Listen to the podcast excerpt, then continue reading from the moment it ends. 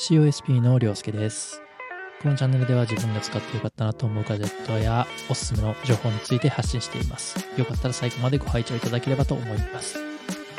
皆さん、スマートウォッチはお持ちでしょうか？自分は今までアナログ人間だったので、スマートウォッチを持つというのに少し抵抗がありました。ただ、近年の技術の発展により、スマートウォッチをつけている方が何かと便利なんだろうなと思い、えー昨年度、初めて Apple Watch を購入しました。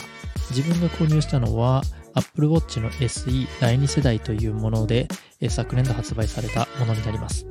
皆さんも結構ご存知の方はいらっしゃるかと思うんですけれども、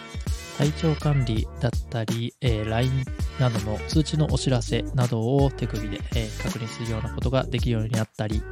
あとは睡眠時に、えー取り付けておくことで、えーレム睡眠、ノンレム睡眠、どのタイミングで、えーどういう状態になっているかっていうのを調べたりすることができます。えーやっぱ年齢の方が、え上がってくると少しずつ体調面の方が気になるという、え意味を込めて、えまあ、こちら Apple Watch を、え購入したまでです。購入してやっぱ良かったなと思うのは、やっぱ通知のタイミングで、えーやっぱ iPhone を取り出して画面を見るっていう動作が手首だけで行えるっていうようになったのが、えーまあ、結構魅力的な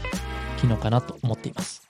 何気に、え自立型のやつを購入しましたので、え普通の SE の第2世代よりも若干値段は高いものを購入したんですけれども、この機能のおかげで自分はランニングの際は iPhone を持ち歩かず、えスマートウォッチ、Apple Watch を、えつけた状態で音楽を聴いて走ることができるようになりました。やはり軽量のもので、えーランニングができるというのは、やっぱポケットに iPhone などを入れていると、煩わしいと思うようなこともやっぱありましたので、えこちらが解消されただけでもかなり、え楽が楽になったなと感じています。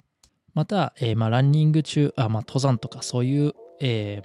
アクティブに使われている方がですね、えま、転倒した際、まあ、事故などにあって、えー転倒してしまった際などなんですけれども、転倒を、えー感知して、えこれは緊急サポート、緊急センター、まあ、あの救急車とか、えー警察の方に電話が行くような緊急コールが鳴るシステムもついてます。自分はまだこの機能は使われたことがないんですけれども、まあ、これから、あまあ、ないことに越したことはないんですけれども、もし何かのタイミングで転倒して動けなくなったとかあった場合は、えーもしかしたら重宝する機能になっているのかもしれないです。えーここまでは、まあ、えーメリットの方をお伝えしたんですけれども、もちろんデメリットの方も、えーありまして、やっぱ一番は電池持ちじゃないでしょうか。Apple Watch 単体で Bluetooth 接続して、えーワイヤレスで音楽を聴きながらランニングしていると、だいたい、えー Apple Watch の電池が3時間ほどでもうほぼほぼゼロに近い数値になってしまいます。そうでなければ通常に使っていればだいたい1日半ぐらいは持つかなと思います。この辺はやはり、えーまあ、電子機器で結構、えー通信系を使うものなので、えーどうしても仕方がない部分にはなるなるのかなと思うんですけれども、今後の、え技術力のアップに期待したいと思います。